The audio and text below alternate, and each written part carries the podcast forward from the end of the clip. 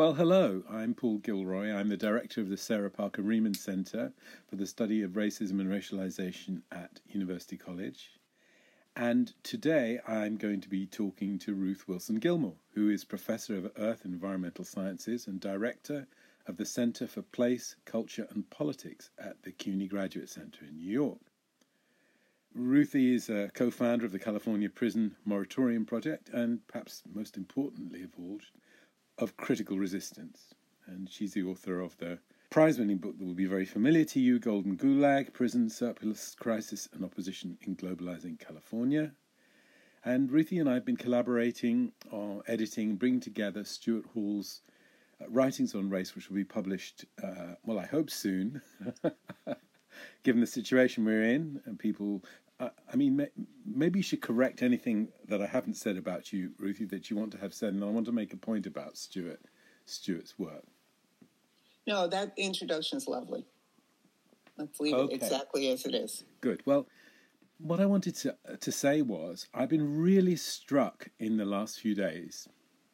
I try not to spend time in social media, but one of the things that's very striking to me about the way these two crises, three crises have come together amongst a large formation of activist communities all over the world is that people really seem to want to read. And they're circulating book lists and PDFs and uh, links to different kinds of material. And I just was, I felt very, very touched by that um, desire firstly, I suppose, as an indictment of the educations that they've had, but but also as a sense. I mean, I, I fear that this mobilization may not become a movement. I, w- I want it to be a movement. Maybe you think it's a movement already. I don't really know. Um, but I wonder where that desire for reading, that desire for information, that desire for knowledge the desire for wisdom, even where this hunger for better information, for better concepts, better perspectives, you know, what that says about the moment we're in at the, uh, right now. Uh, that's a great question, Paul. Thank you for having me as part of your center and participating in this discussion. I'm very happy to do it. I have been thinking about the same questions that you just raised and thinking back along my own uh, intellectual and political development uh, from 35 years ago, and thinking then how then a lot of us who had been who had been raised in movement work, who had been uh, extremely uh, experienced in organizing, had found ourselves at an impasse. And tried to sort of settle down and hunker down and do some reading while continuing our work so that our work could become better. And I feel like I'm recognizing a similar kind of impulse now, although much broader, and it's probably seems broader to me because the social media that exists now certainly didn't exist then. What we tried to do in the late 80s, early 90s was listen as closely as we could to what we could read in people's work, especially but not exclusively the work of Stuart Hall, but also you and Hazel Carby and many other people, to try to hear in the arguments that that people made and the kinds of cases that uh, writers put forward how their understanding of the social and political and economic dimensions of struggle at that difficult time could inform what we thought we were doing and how we could talk across time and space in order to strengthen our efforts. So I wonder if that's what's going on now. Part of it is an indictment of the educational system. I think that's true, but also they're coming across these things somehow, which means that somebody's learning about it some way. And also, maybe part has to do with the enforced stillness that a lot of people have experienced because of COVID.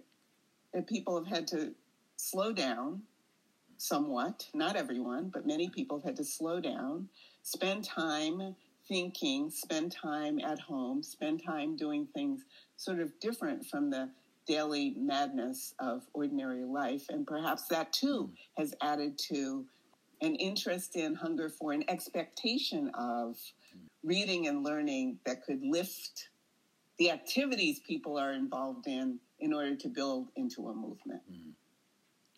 Well, that's very that's very interesting. I'm I'm going to push back a little bit. I want that to be true, and I'm not saying it isn't because I just don't know. But I also wonder about. I mean, I think that's true absolutely of some folk, uh, people who haven't been, you know, whose experience of the last few months has not really been dominated by going out to work. But we also really know that one of the amazing elements of the disproportionate risk and vulnerability experienced by African American peoples and, and, other peoples of color elsewhere, certainly in this country, this is really evident, is something that has to be addressed through not this alone, but has to be addressed through the idea that these are people who don't have the chance not to go out of the house. That they are still, in a way, on the tempo of work because they don't really have any choice except to go on working. And when we look at where they work and the work they do, you, you know, the, the, the mystery of their vulnerability is less mysterious. I know that for hundreds of years, racial scientists have been yearning for the body to divulge its secret racial differences, and they've cut and experimented and investigated and surveyed the body, and yet the body hasn't really revealed that particular truth. And I would be very, very surprised now if it was about to do so. So, so the question of you know who's vulnerable, how they're vulnerable, where work and particular kinds of work fit into that vulnerability are interesting too. Although, of course, you know I, I don't follow the American situation terribly closely, but I do know that enormous numbers of people in your country have become unemployed it very very rapidly, and that that too is a factor in the sort of volatile situation that, that we find ourselves in right now. Oh, that's absolutely true. And um, I don't think that what you have just said necessarily mm. speaks mm. against the no. um, rather modest point I thought I was making about people reading and learning. But it is absolutely the case, or and it is absolutely the case, that the distribution of vulnerability to premature death in the United States, the distribution of unemployment and underemployment in the United States, and the specificity of state violence in the United States in response to it have all come together. They've, they've come together so uh, strongly that I actually think one, some people can't not see anymore what they could not see earlier. Mm. But also, to go back to the question of why are people studying or reading or saying they're going to read, I think that for some people, trying to put all of these things together in a way, not that makes better sense, but that finally demystifies the situation in which we've been struggling under neoliberalism for decades might be a motivating factor as mm, well. Mm, absolutely right. Yeah, no, I, I don't disagree at all. I'm just things are moving so quickly. That's that's the other thing. I mean, I know you know, in as much as you've ever been trained in anything, I I think of you as a geography person because you taught geography for many years. You invested in the idea of black geographies and other kind of theoretical and political debates that are well, actually were once maybe on the edge of geography, but are now absolutely central to the life of geography as a discipline. So, so I'm sort of I'm curious about the political geography of this mobilization, and in the same way, maybe that COVID itself has been a, a planetary phenomenon. There are real signs that this movement, this mobilization, rather, is taking off and resonating and speaking to the experience of inequality and injustice and powerlessness in every corner of the planet. How, how do you feel about that? What kind of what do we have to do to keep up with with that possibility?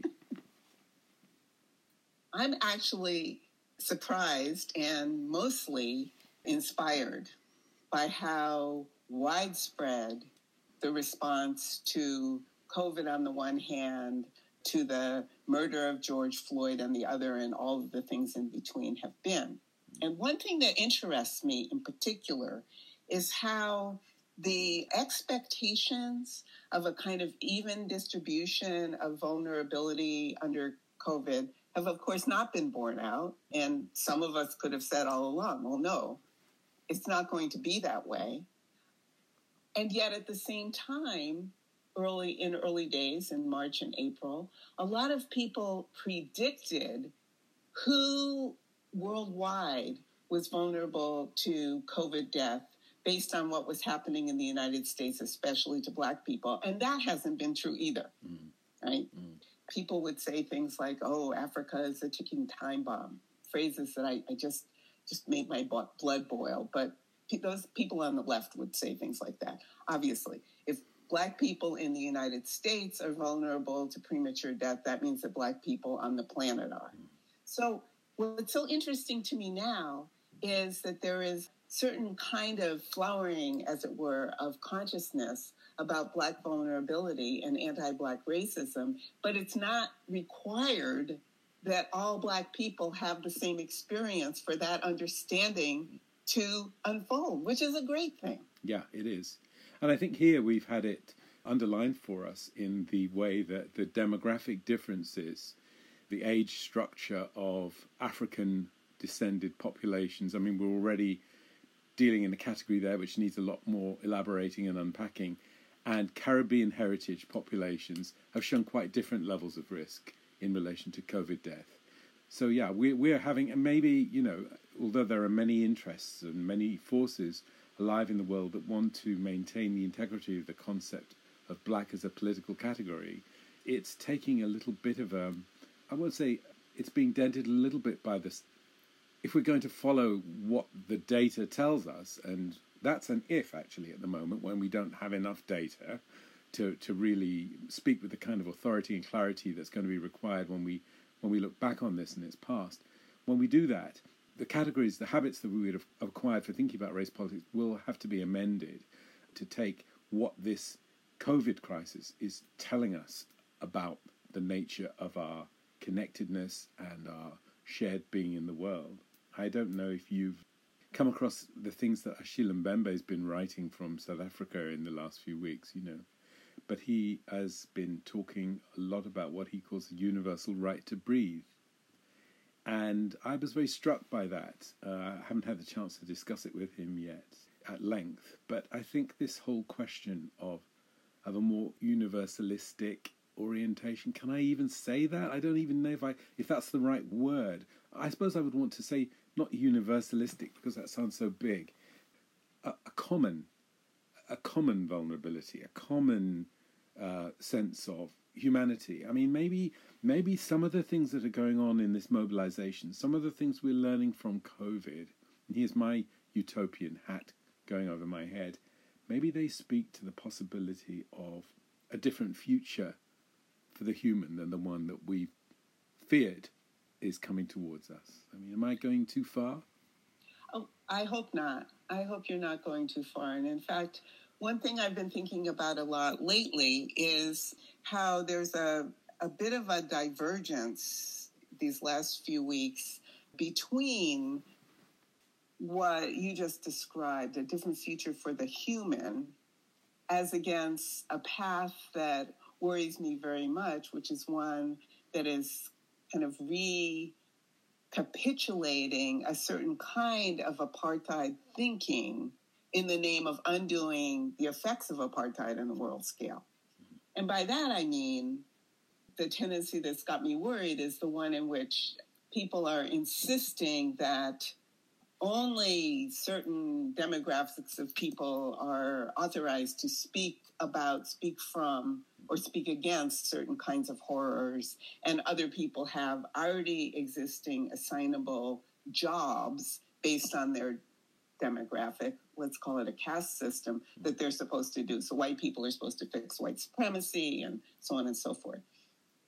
That path, which is actually a pretty strong path, doesn't excite me. I'm 70 years old. I'm done with it. I've been done with it a very long time. The path, however, which some of the young Black Lives Matter people named five years ago in that era of uprisings in the United States after the death of Mike Brown and Freddie Gray and so forth. The one in which they said, quite simply, when Black Lives Matter, everybody lives better. That's the path mm. that is of interest to me. Mm. So I, for one, would like very much, I endorse completely reinvigorating the notion of universal. I don't know what to call it if the word universal is a problem that people stumble over. Hmm. Wow. I mean that that that's so interesting that you put it like that because when you were speaking I was thinking about about Du Bois and about Du Bois' sense of double consciousness and the resolution, the dialectical antagonism between being a Negro and being an uh, American. And I was thinking, I haven't seen his ghost yet today. But when I was watching, just before I began this call with you, I was watching the video coming from phones in Bristol as the mob, the motley crew, the tide of young people of all kinds tore down the statue of the slave trader Edward Colston, rolled it through the streets of the city, and dumped it into the waters of the harbour from where his slave ships had set sail a little while ago, speaking geologically. So I was very moved by that. And I know that one thing you and I share is that we've given a lot of our lifetimes to struggling to bring about a more democratic distribution of premature deaths in our countries, amongst other things that we could list a different sense of justice, a different sense of citizenship, a different opportunity to belong and to signify belonging, a different a different demand for, for recognition as part of the life of a particular polity, all of these things. So when you spoke a moment ago, I began to think, well, maybe it's not just universality or a universalistic way of thinking. It's also a different, and this is an awful word, I choke on it so often when it comes out of my mouth, a different conception of d- democracy, actually, that's also at stake here. And one that hasn't yet found its institutional form, has not yet found its kind of political vectors. I mean, there again, you know, maybe it's just watching those um, scenes from Bristol that affected me. I mean, these things are, are going to become harder to avoid.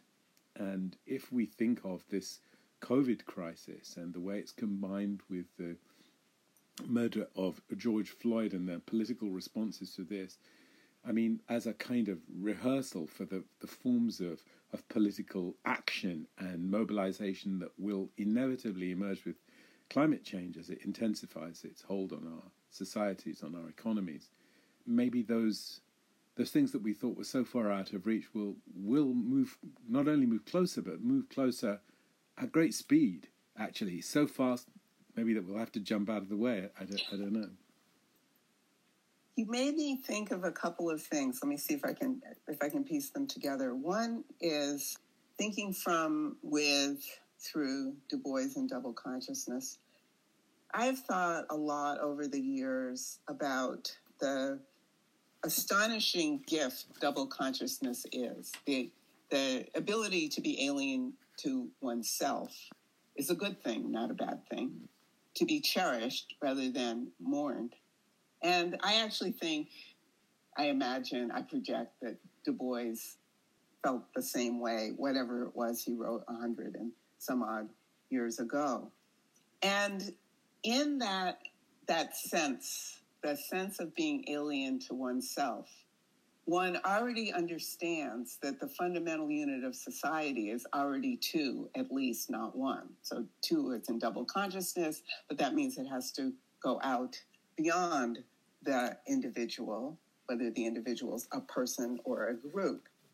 And therefore, there's the possibility and the intensity of being able to, as you said, rehearse the future, rehearse the social order coming into being, as against recite the complaints or the demands for that other path, the one that I don't want to take anymore, mm-hmm. is, I think, fundamental to where we're at now. I think that what people are doing in the streets now is rehearsing all kinds of things, some of which are going to be really quite miserable in where they end. But they're rehearsing things like the possibility of retaking the streets as public space and then thinking about well what does that mean what is what does public mean if not some ability to continually do and do again what we are demanding in the short run we need to be able to do for ourselves so that's one thing another has to do with what you raised also and that is the question of how the entire livingness of this planet is so imperiled. And if we're talking about redistributing the distribution of premature death, that means it has to be really deeply articulated with the planet's entire life in all of its forms and the essential thing, water, that makes it possible for us to be water beings mm-hmm. on the water planet. Mm-hmm. Yeah, I mean, abs- absolutely. I wonder a, a, lot about that planetarity and about what that means, and about where the divisions between the you know overdeveloped parts of the planet and the developmentally arrested parts of the planet are also becoming more porous, breaking down, achieving new spatial and social expressions, and where the crisis around COVID, the crisis around state violence, and their articulation, where it feeds that. And again, I don't know, I don't have enough in front of me to be able to see it clearly, but I, I remember, you know, in the last sort of 10 years or so, conversations with people who, who are based in, in Africa, mostly based in the global south also, and pe- people who are saying, well, your societies, your societies are evolving towards ours in some way, and that the linear assumptions of you know, social theory and uh, political theory over the last century or so have got to be abandoned to accommodate that possibility. Now, I know in the States that's a, a complicated thing for me to say. I, am not trying to offend anybody in saying this, but, you know, I lived in the United States of America long enough to know there was no public health and to visit parts of the country where, you know, life was like life in a what we used to call a third world situation. So I'm wondering about that sense of progress. I'm wondering about that that sort of linear pathway and what detours and loops and new uh, roads are going to be forced upon this mobilization becoming a movement by the pressures of the next crisis, which will come, which has to come quicker and mesh with the effects of the things we're dealing with today. Mm-hmm. Well, oh you, you raised so many things that, well, I'll just talk. Uh, one has to do with uh, what Stuart Hall called the global maldistribution of symbolic and material resources. I think that was in a talk he gave in the mid 90s somewhere. Um, and that global maldistribution of symbolic and material resources is, of course, as true, if not truer today, than when Stuart wrote those words some decades ago. And that maldistribution is, as you suggest, not congealed uh, within the borders of nation states. So the United States has enormous and vast poverty and enormous and vast vulnerability because, as you mentioned, there is no public health service in the United States. In the rural part of the United States, the non urban part of the United States, the district hospitals, most of which were established during the last great, deep economic crisis, which was the Great Depression of the 1930s, those rural hospitals have crumbled. They've either been abandoned completely or they've been transformed into prisons. That's what happened to the rural hospitals. Indeed, for a while, in many parts of rural America, local uh, elites, uh, you know, city or village planners and county executives looked to prisons to try to bring back some of the resources that might spread around to vulnerable communities, not only in the form of jobs at the prisons, but also an emergency room that would be available for non prison related residents to uh, have access to. These things give a pretty extensive view in the rural context, what is also true in the United States in the urban context, which is to say, the deepening inequality, that's the hot word of the last decade, the deepening inequality in rural areas is completely concentrated neighborhood by neighborhood, grouping by grouping, job category by job category. So that, to go back to what we were talking about earlier, most of the people in the United States, designated essential workers who have not been able to stay home during COVID, are also people with no health coverage who live in neighborhoods that are far from where they work, which means they have a long and expensive commute and therefore are vulnerable to COVID and every other kind of, of malady going to and from work, who, if they become unemployed, either don't receive any kind of insurance, which is to say temporary wage supplements or wage replacement, or get nothing at all. So all of these, this unevenness that we've been talking about completely characterizes the entire landscape of the United States, the country that is about to produce the world's first trillionaire in Jeff Bezos, whose company that produces the trillions employs the very kinds of vulnerable workers that I was talking about, who live in the communities that I was talking about, whose warehouses are in the rural communities that I was talking about, and who link the world. But I want to say one other thing about this so that my comments are not too crudely associated with problems and opportunities based in the United States. And that is to say that all of the connectivity that makes the inequality in the United States work well enough depends on extractive forces and damaging practices throughout the rest of the planet. So that, for example, for us to have this conversation mm-hmm. and to record on our phones and for Amazon to work requires mm-hmm. extractive economies in the Democratic Republic of the Congo to move forward or the kinds of things that Achille was talking about in the universal right to breathe means that right down the road from where he's talking, certain kinds of extractive mm-hmm.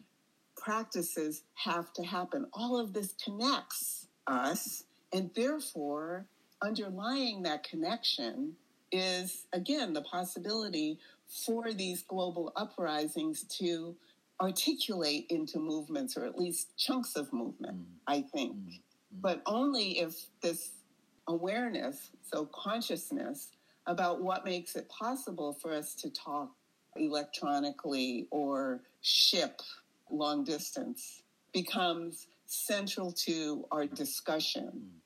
Yeah. So well, I mean, it's it's very interesting to hear you make that forceful argument. I think, I mean, one of the things I wanted to raise with you because of your activism and your leadership role uh, alongside the other things you do, really, uh, you began to kind of get to that area just a moment ago. And that's really about what abolitionism in its current manifestation can teach us about the way these crises are connected to one another and how to act against them. I mean, I suppose I'm thinking that I know it's corny to say that things are, you know, have been joining up, um, but they're also falling apart. You know, they're they're they're things are becoming more connected, but also somehow more separated. And I'm I'm thinking about locality and and the local nature, the unevenness of those sort of local struggles. I mean, if you were to look at the data map of COVID vulnerability in our city here in, in London, it it pretty much follows the same patterns that you would derive from looking at maps of socio-economic indications of inequality. So that sense of a deepening inequality is absolutely fundamental to the way this crisis is being lived out. And our government have shown themselves to be complete, not just callous and cruel, but completely kind of indifferent to, or, or maybe let's be let's be generous to them, completely bereft really of any understanding of how ordinary people who work for a living actually live their lives and the scale on which their lives are lived, the intensity of uh, on which their lives are lived, their their habits, the rhythm, the tempo of, of work and travel and exploitation. So, so I'm wondering about locality. I'm think I'm thinking about the local and and what an abolitionist perspective has to say about precisely those local things. Because you talked a lot about a moment ago in an interesting way about what, what's happened to those local communities. And my sense of my own very limited exposure to the deep south, the United States, is really that political structures of segregation are essentially intact, but that now, if you're in a white county, your fate is likely to be one thing, and if you're in a black county, your fate is something else. So there is a layer of people you know, who administer the political life of the Black County, who perhaps wouldn't have been there in an earlier time, but who are certainly there now and making decisions and choices about uh, about all kinds of things, really. And and one wonders also, maybe this is not this isn't. I'm not speaking about those areas when I raise this question. It's adjacent. It's not the same point. One wonders too about not only this. It's not only black celebrities that wear make America Great Again hats. Do you, do you know what I mean? There are there are layers of look our, our government our, our cabinet uh, the center of our of our government you know is quote unquote more diverse than any other cabinet government in history. So so in a sense some of the expectations we have about what race will do for us are not being borne out by this geometry of power. Uh, someone was circulating something they'd seen on social media of some very high up, I think African American general in the Air Force or something, who was, you know, com- com- presenting himself as a, a, victim of American apartheid and sharing his injuries, you know, uh, in a in a public way on social media. Well, I don't in any way, you know, I mean, that doesn't surprise me that he's had those injuries, and it doesn't surprise me that given the opportunity to share that sense of of victimhood, he'll take that opportunity. The victim's a mainstream figure in our culture, and people are victimized. People really, really are victimized. So I don't have a problem with that. But I do wonder about the limits of that as a politics, really, and, and, and about the, the vulnerability of this sort of declarative political culture, this effective political culture, to, to a kind of, what would it be? A sort of managerialism, which is the latest tool to remove what St. Clair Drake used to call the, the racial blemish on the countenance of, of America. So we get rid of the racial blemish. You know, the racial blemish is George Floyd this week or whatever, and then we, you know, business as usual resume because the blemish is maybe we have we'll have some surgery to get rid of that blemish, but then the blemish will be gone, and we can go back to the things that we are used to, the habits we've acquired. Well, I see those crowds when I look at those crowds in some quite unexpected places. I must say, I don't see a sense that their hopes for the future can be reduced to removing the racial blemish from the countenance of the United States, or, I must say, from the countenance of my country. Their, their demands are deeper than that, they're more disturbing than that. I don't see, you know, the language of structural racism is very visible here, so we have to see whether that, what that really does mean in this context as the, as the mobilization starts to congeal. That was the word you used, isn't it? Congeal, congeal. Mm. That's fantastic. I think that the widespread call throughout the United States now to defund the police is an example of what you're talking about. That there is nothing in that call that says, oh, if we just tweak a little bit the representation of black people or white women in the police, then the blemish will be resolved, or if we just have a lot of police attend George Floyd's funeral on Tuesday, the blemish will have been mass. The demands to defund the police and to abolish the police, however thought through or not thought through they are by people holding the signs and making the call and repeating it over and over again are, I think, demands on the part of people in the street and the people who are supporting them from home for whatever reasons that they're not in the street, are demands to say, this society absolutely does not work. And we're sick of it's not working resulting in murder after murder after murder, resulting in the abandonment of people to a, a mysterious and deadly disease that can't be treated or vaccinated against, to uh, the you know ongoing uh, anxiety associated with the highest level of unemployment and underemployment that has happened in the United States in anybody's memory. I mean, I'm 70, and the Depression was a long time before I was born.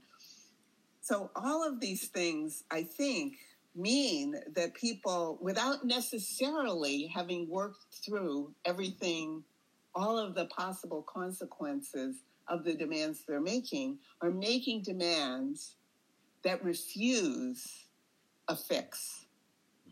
As a result of which, people like this military general and, and many others of his ilk who have been um, absorbed into the professional managerial classes of the United States from my generation forward are stepping up to say, wait, wait, wait. There are these terrible things. They've happened to me. We acknowledge it. Now we will have some kind of ceremony and some kind of, again, Armageddon tweaking that will enable us to get back to some kind of normal and go ahead. Mm. There is no back. You know, there is no back. But it is really hard now. I keep looking at the cabinet in the Johnson government and thinking, my God, the United States could not imagine having such a colorful government yes. of people arrayed against us. yeah. Yeah, and maybe the maybe those crowds in the streets are being, you know, exposed to a sort of accelerated learning that the kind of color matching and corporate tinkering that involves the rearranging of the deck chairs, you know, on the sinking ship, that these things are are of limited utility to the kind of existential perils that police murder and the particular demands and stresses of the COVID of the COVID epidemic. The, the, these things lose their appeal in that context. I mean, I think people have been. I know it's mostly young people, but it isn't only young people. Actually, I think that people have been emboldened by recovering their proximity to death. That, that the proximity of, I mean, our government has been much, much more able to control the flow of images out from those emergency rooms and the pile the body bags and the you know the healthcare workers who work in those environments are being bullied and intimidated into silence gagged and their phones they they don't shoot that footage on their phone that we saw coming out of New York that we saw coming out of Italy um, so so we don't have the we don't have the visual record and in a way that serves their purposes because it helps them to contain the narrative. But on the other hand, the existential, the anxiety, anxiety is the master word in our situation.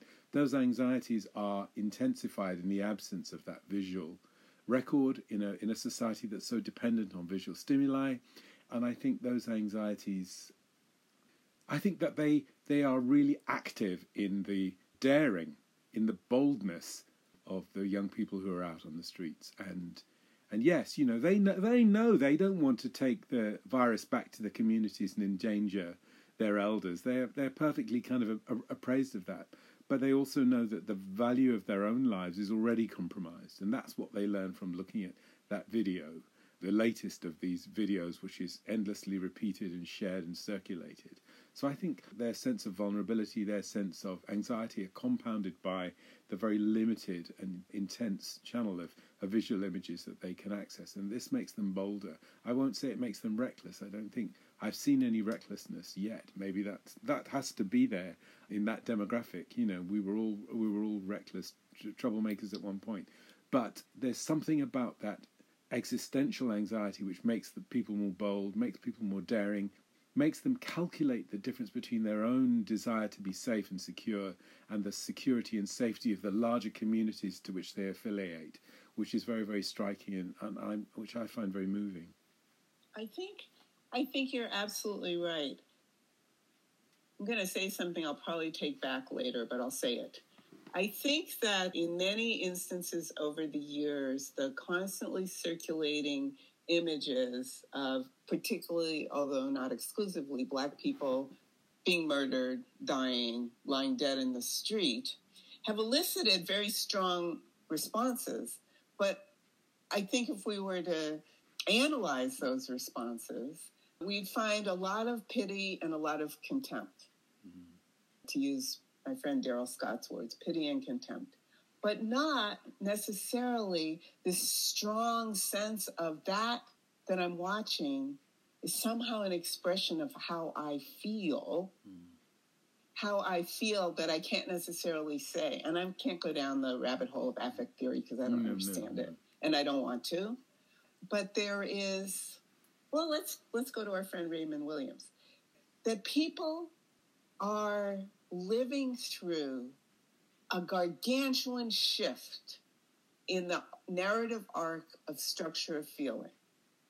And it happened because of COVID, and plus because of underemployment and unemployment, and plus because of how governments are differentially responding and how news of that circulates visually and in other ways.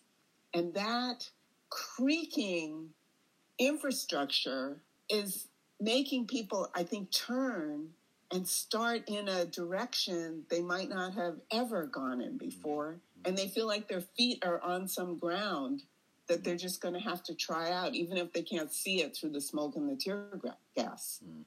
I think I pulled off the metaphor. So I think mm-hmm. I think that. Mm. I'm not going to take it back yet. No, don't take it back.